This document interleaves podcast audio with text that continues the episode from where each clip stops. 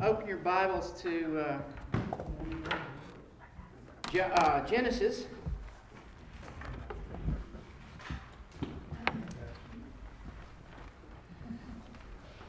Uh, chapter fifteen.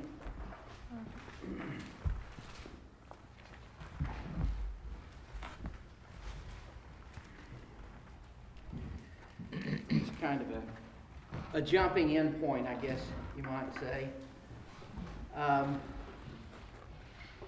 you know, the story where uh, Lot has been there in, in Sodom, and uh, some other kings come up against uh, Sodom, and they, they wind up taking all of the inhabitants there as their prisoners. And so Abram has to go rescue his, his nephew and all of the people as well. And so he heads off, and uh, Abram and his men defeat uh, these other kings who have defeated Sodom. And the the uh, this is where he meets Melchizedek. Uh, first place we see Melchizedek in uh, Genesis fourteen there. And um, but then after Melchizedek, we see the king of Sodom coming to Abraham and and saying, uh, "Give me the people and keep the goods for yourself." And Abram says, "No, I'm not taking anything from you." And uh, that's kind of where we pick it up. Uh, Abram's not going to say, any man made me rich. And so that's kind of where we pick it up in uh, chapter fifteen, verse one. After this, the word of the Lord came to Abram in a vision. "Do not be afraid, Abraham. I am your shield, your very great reward." But Ab- Abram said, "O sovereign Lord, what can you give me, since I remain childless? And the one who will inherit my estate is Eliezer of Damascus." And Abram said, "You have given me no children, so a servant in my household will be my heir." The word of the Lord came to him, "This man will not be your heir, but a son coming from your own body will be your heir." He took him outside and said, "Look at the heavens and count the stars, if indeed you can count them." Then he said to him, "So shall your offspring be." Abram believed the Lord, and he credited to him as righteousness.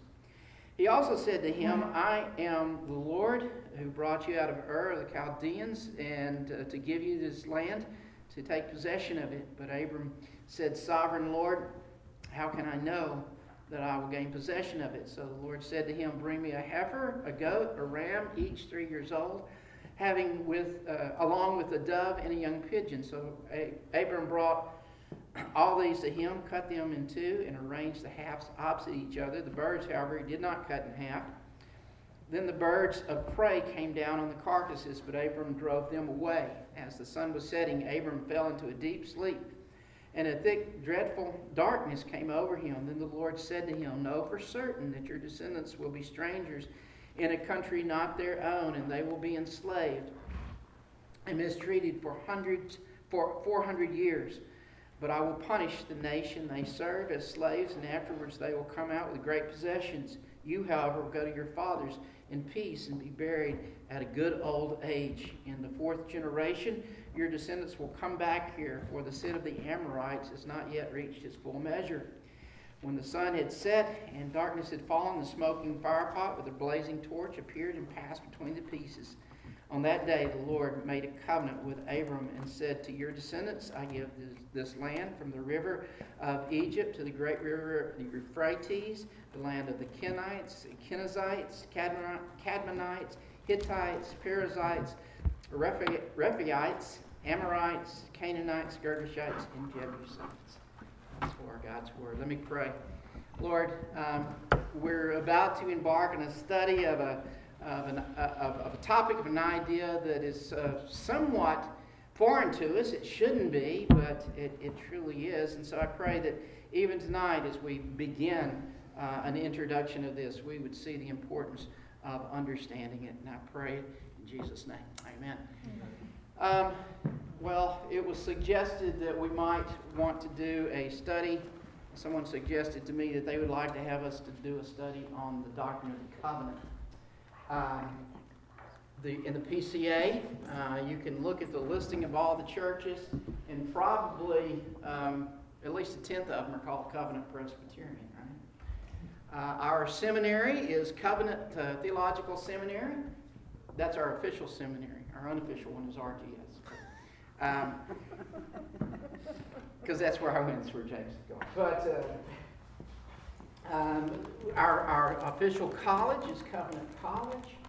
Uh, certainly there's an, an emphasis in the P C A on this whole idea of covenant.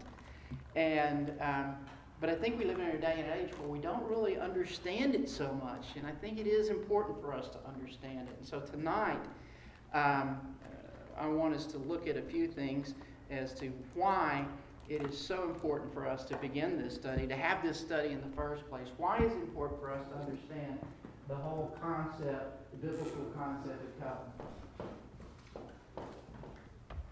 Okay? And so with that, I've, I've got four points tonight, and uh, it may take us ten minutes, it may take us an hour, I don't know. We'll just see how, if you will listen fast, we'll get out quicker. First reason that I think it is so important for us to understand uh, the whole idea of, of covenant is how often you, the idea and even the word comes up in Scripture. Okay? The word covenant, uh, the English word covenant in the E S V, English Standard Version, is used three hundred nineteen times.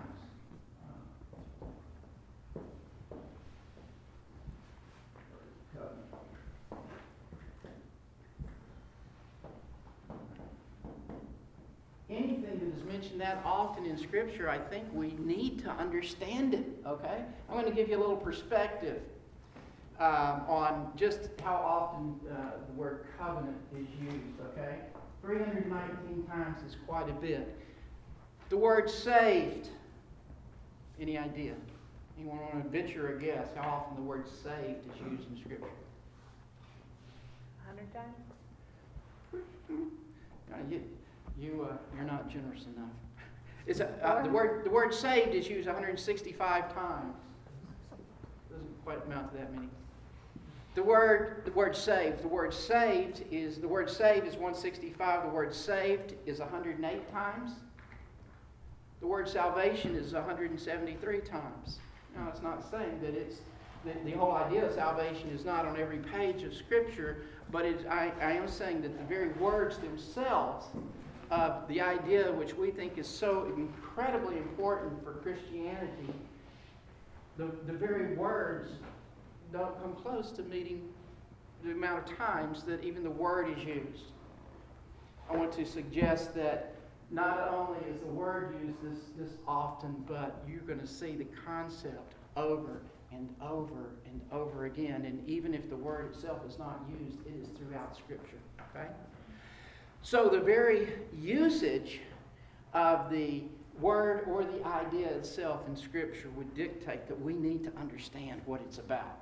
I think it's so very important, because if we don't understand the idea of the concept of the covenant, we're not going to understand just a whole bunch of Scripture. Right? Um, another word, I didn't look up how often the word justified is used, but it's used quite often as well. And it's so very important to our doctrine, especially to our doctrine of salvation, that we're justified. Uh, years ago, oh, probably five, six years ago, uh, there's a radio talk show program called The White Horse Inn, and uh, Michael Horton hosts it, and then they have some other people. Michael Horton's a professor at Westminster Seminary in California. But um, they, their, their producer's named Shane Rosenthal, and he went to this Christian pastors, pastors conference, uh, Evangelical Christian Pastors Conference, and he took his, his, his uh, recorder with him, and he was interviewing some of these Christian pastors. And he was asking them if what to, to give them an explanation of the doctrine of justification. And it was sad, giving a multiple choice answer as to the doctrine of salvation. It was something over forty percent of evangelical pastors chose the definition that would have been Roman Catholic. Oh. So, I mean, not understanding the idea of what Scripture tells us is justification is, is is pretty detrimental to our understanding of theology. But I want to say that uh, not understanding the whole idea of covenant in, in Scripture will be detrimental to our understanding of Scripture as well. Okay, and so I think that because of the amount the amount uh, of times the word is used and the amount of times it is mentioned in Scripture, it's important for us to understand it. If you're with us on Sunday morning, have you noticed any covenant stuff on Sunday mornings? Hopefully you have. The whole book of Jeremiah, uh, Joshua, you can't understand it without the idea of covenant. And even this covenant that we, we just read from uh, uh, Genesis fifteen here, where God makes a covenant with Abram. Okay? Second thing, where is it? Westminster Confession of Faith, uh, chapter seven, the first paragraph. Said the distance between God and his creatures is so great. Let's, let's look at how great the distance between God and his creatures are. Um, somebody look up, uh, know where I'm pointing. Uh, Psalm one hundred thirteen, verses five and six. All right, don't everybody look at that. All right, James, you got that one? Do you? Yeah. Okay. Um, and Barbara, would you look up Isaiah forty, verses thirteen and fourteen? All right, the distance between God and man is so great. And so we're going to see the, the distance between God and man, I think, in these passages. Go ahead, James. Who is like the Lord our God, who is seated on high, who looks far down on the heavens and the earth? Where's God? He's, he's up there. He, there's a great distance. He's seated on high, and he looks down on the heavens and the earth, right? Amazing thing. Okay, uh, Isaiah forty, verses thirteen and fourteen. Who has measured the Spirit of the Lord, or what man shows him his counsel? Whom did he consult, and who made him understand? Who taught him the path of justice, and taught him knowledge, and showed him the way of understanding?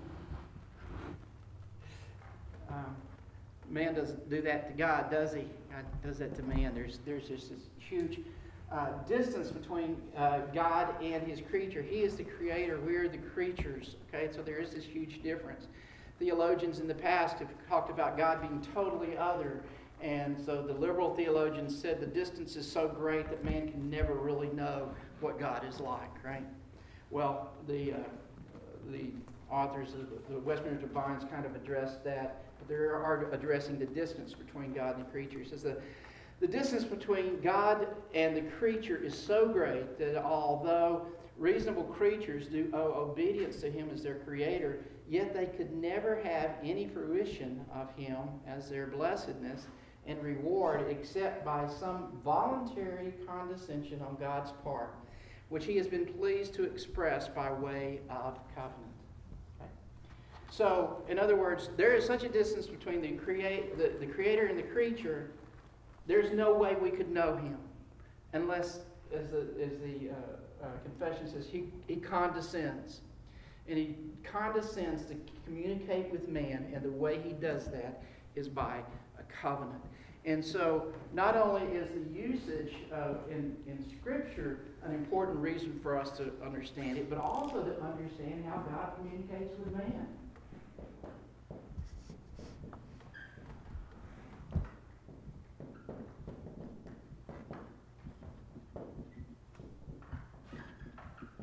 He communicates with man by means of covenant. Now, it, it has always been this way.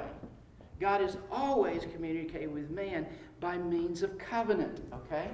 Um, Hosea, um, someone, I don't care who, you can be at any table. Uh, Hosea chapter six. It's in the clean pages of your Bible. Okay. Angel's got it.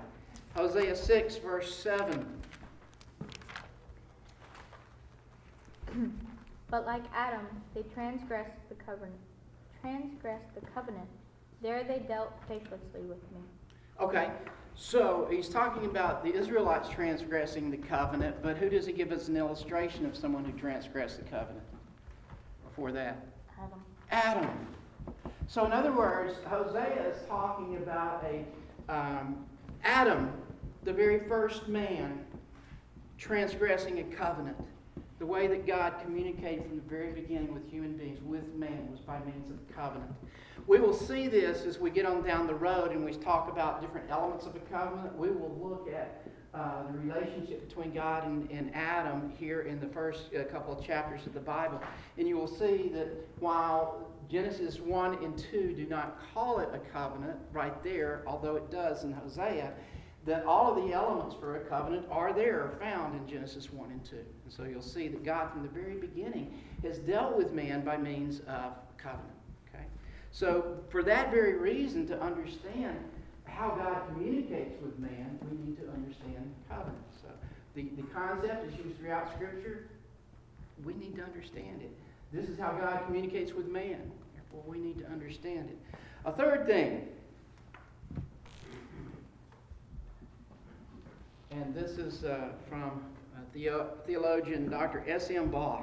Okay, he says a covenant is a major organizing principle of our theology and correlates with all or nearly all the loci or the topics. In other words, every aspect of our theology is uh, the main organizing principle of everything that we talk about comes from the idea of covenant. You want to talk about the doctrine of salvation? Comes from the idea of covenant. You want to talk about eschatology, uh, you need to understand covenant. You talk about ecclesiology, which is kind of some of what we're doing in, in Joshua right now in the mornings. You need to understand covenant. Um, you want to understand um, baptism, okay? The sacraments. You want to understand baptism or the sacraments. You need to understand covenant. We saw uh, you could, we saw this morning from Genesis seventeen where circumcision comes in, right? The uh, the uh, um, sacrament of circumcision comes in in Genesis seventeen. What is the context of that? This is my covenant with you, right? And so sometimes uh, the, the, the signs of the of the uh, sacraments are so closely related to the sacrament, they're actually called the sacrament itself. How are we going to understand it if we don't understand covenant? Right? It's always in light of the covenant. Um, now, when you begin to understand covenant, it, it's interesting, and maybe some of you have said this before. Maybe you have grown up in churches that were not quite as reformed, and you had an understanding of salvation, which maybe isn't quite your same understanding of salvation today. You, you, you heard about the doctrines of grace, and when you saw and understood the doctrines of grace, it opened a whole new world to you. And you may have heard it said, and I've heard it said more than once, when I understood the doctrines of grace, it totally revolutionized my thinking of God. It changed everything. And wherein I couldn't see it before, I can't read a page of Scripture anymore without seeing it, right? I want you to know, when you begin to understand the whole, uh, the whole concept of covenant, it does the same thing. It will revolutionize your understanding of Christianity. It will rev- revolutionize the way you look at Scripture. Um, and I think there is certainly a truth here as being the main organizing Did I spell it correct? Yeah, principle. Main organizing principle um, of our theology. When we begin to understand it, you're going to see that, and, and I think we're going to see this uh, as well as we go through um, Joshua more and more. You can't understand the book of Joshua without understanding without understanding covenant, right? And you can't understand even New Testament theology, right? Who could understand the book of Hebrews without understanding the doctrine of the covenant? So uh, I think we're going to see that it is so very important, especially in a day when the idea of covenant is fuzzy at best. Uh, we need to seriously consider uh, this important doctrine. Um, I think the reason, part of the reason that the idea and the doctrine of covenant is so fuzzy, um, a couple of reasons. One is because of uh, so much a uh, individual, um, the, the emphasis on the individual relationship with God, personal relationship, which we do have. Don't get me wrong, I believe that's important. Uh, and we ought to understand that. But what what we've seen, I think, so often is that there's been such an emphasis on the individual personal relationship with God, then it becomes me and Jesus, right? And we lose the whole idea of the whole covenant community and the covenant relationship that is there. And so we, we have people that would say, well, me and Jesus, we got a good thing. I'm fine. I don't need church, right? You hear that sort of thing? Um, which is not the case. Um, also, um, I think that it, when we begin to understand the, uh, the, the, the concept uh, of covenant, things start fitting together better. Our eschatology will be changed. I, and I think that this is one of the reasons that the idea of covenant, another one of the reasons that the idea of covenant has been uh, lost to us. Uh, something happened in the late nineteenth century and the early twentieth century. Uh, a guy now named John Nelson Darby brought, uh, came up with a, a, a teaching that, that became known as dispensationalism. He brought it to America. Um, D L Moody, I don't think ever actually wholly bought into it, but he he uh, he helped uh, um, Darby get get a footing here. A guy named uh, Charles Schofield, you know, did a study Bible with all of his notes, and all of his notes are based on on dispensationalism. Dispensationalism as a theology is quite different than covenant theology. They're kind of at extremes, odds from one another.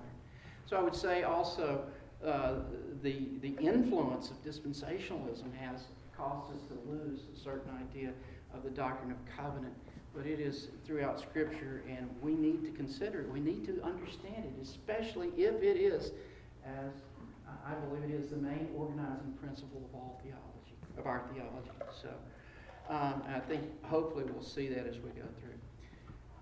A fourth point as to why we study the doctrine of theology. Um, we saw it here in Genesis uh, fifteen, where God makes a covenant with uh, Abram. At that point, he changes his name to Abraham in Genesis seventeen, and he gives him the sign of the covenant, right? Sign of the covenant being circumcision, to so that the people will be reminded of God's promise to them. You know? The sign is something that God gives to men because God has made a promise to them and doesn't want them to forget. Okay, so we see that in uh, Genesis seventeen. Um, God said to Abram, as for you, you must keep my covenant, you and your descendants after you, for generations to come. This is my covenant with you and your descendants after you, the covenant you are to keep. Every male among you shall be circumcised. Now, that's that's pretty important. He talks about all the different individuals who are supposed to be circumcised as a part of, of God's uh, covenant people. Well, when you turn to Exodus chapter four,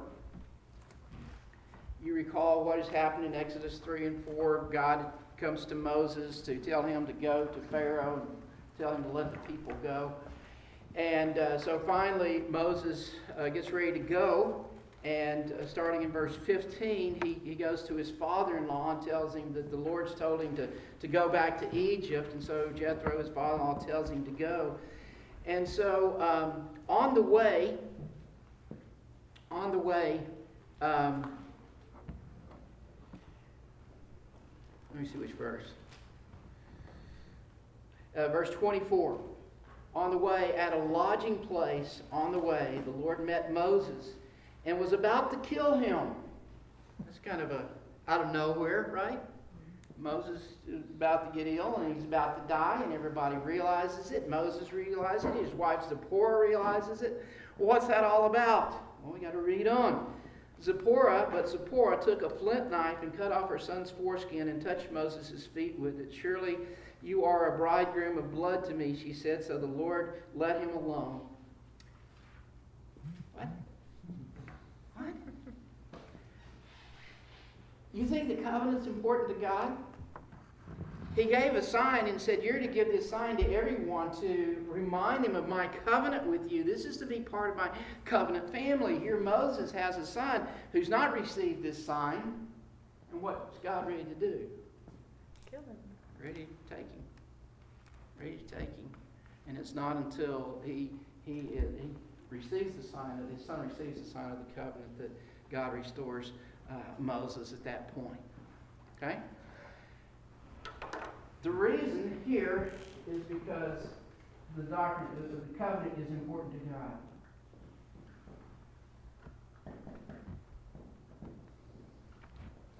Now, I want you to see one other illustration of this. I think it's very important to see the illustration of how important it is to God with the with the case of Moses here, where the Lord's going to take him if uh, his son's not circumcised, and so he has to be circumcised. But another issue here, and this is from Joshua. You guys might get tired of Joshua a little bit here, but it, it is certainly uh, Joshua chapter nine.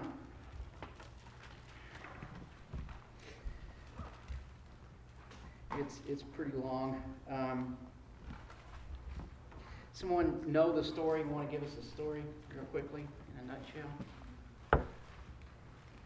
Remember when the people go into Israel, go into the Promised Land from Deuteronomy, I think it's chapter twenty. What are they supposed to do with all the nations that are there? Not make covenant with them, not intermarry, not have anything to do with them.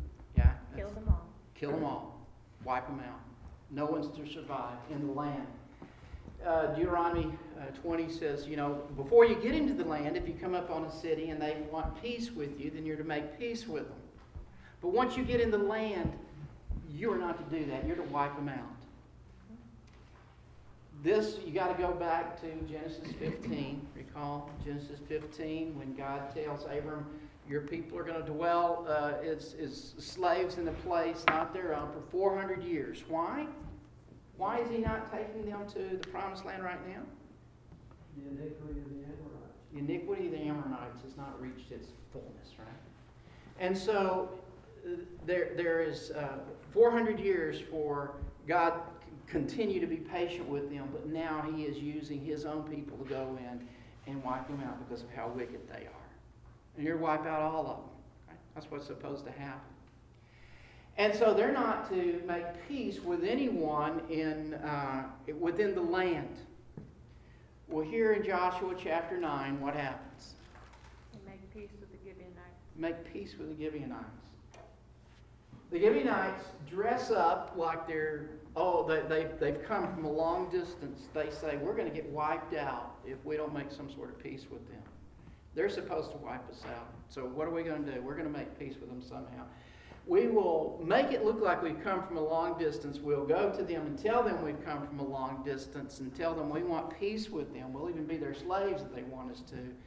And so they don't do quite their due diligence in, in studying them out and finding out that, no, they're just right next door. And so they do make a covenant with them. The leaders of Israel make a covenant with the leaders of the Gibeonites. And when they find out that they've been deceived and that they are just right there next door, some of the people uh, come to Joshua and uh, ask him, to say, we need to kill them. They just deceived us. And he says, we can't do that. Why can't we do it? They made a covenant. Made a covenant with them. Now, to Second Samuel twenty-one.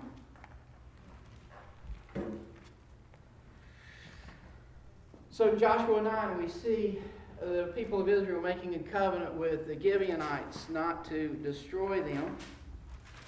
They've been deceived. The people come to Joshua, we want to wipe them out, and Joshua says we can't do that. We made a covenant with them. And now to Second Samuel twenty-one, first, uh, first two va- verses. Uh, During the reign of David, there was a famine for three successive years, so David sought the face of the Lord. The Lord said it is on account of, so there's a famine. David doesn't understand it. Lord, why are we having this famine? Uh, I'm trying to do what you, you want us to. We're trying to obey your laws, et cetera, et cetera, et cetera. So David comes to the Lord, and he, he says, uh, seeks the Lord.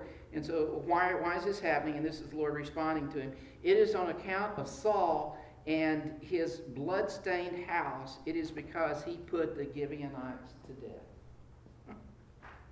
And then he goes on, verse two, the king summoned, summoned the Gibeonites and spoke to them. Now the Gibeonites were not part of Israel, but were survivors of the Amorites. The Israelites had sworn to spare them, but Saul, in his zeal for Israel and Judah, had tried to annihilate them.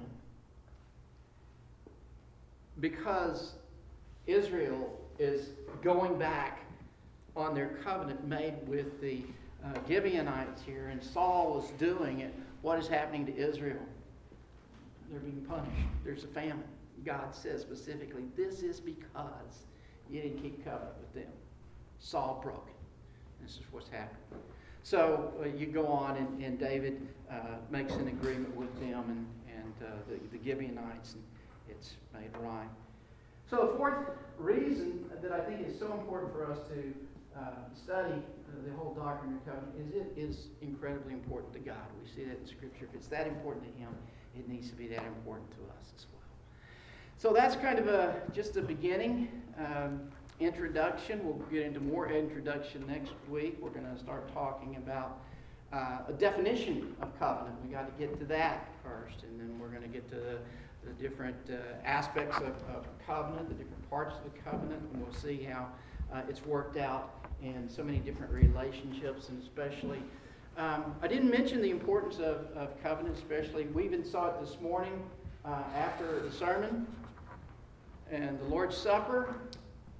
Anything about covenant there? When Jesus institutes the Lord's Supper, does he say? This is the covenant. Yeah, this, this cup is the new covenant in my blood. It's everywhere. So it's so important for us to know it. So hopefully uh, we'll, we'll make it clear, uh, clearer than mud, and uh, we'll get through that in the next, uh, next several weeks. Don't know how long it will take us. Um, how long is that series from Ligon Duncan? twenty-three. twenty-three? I think, something like that. Episode twenty-three.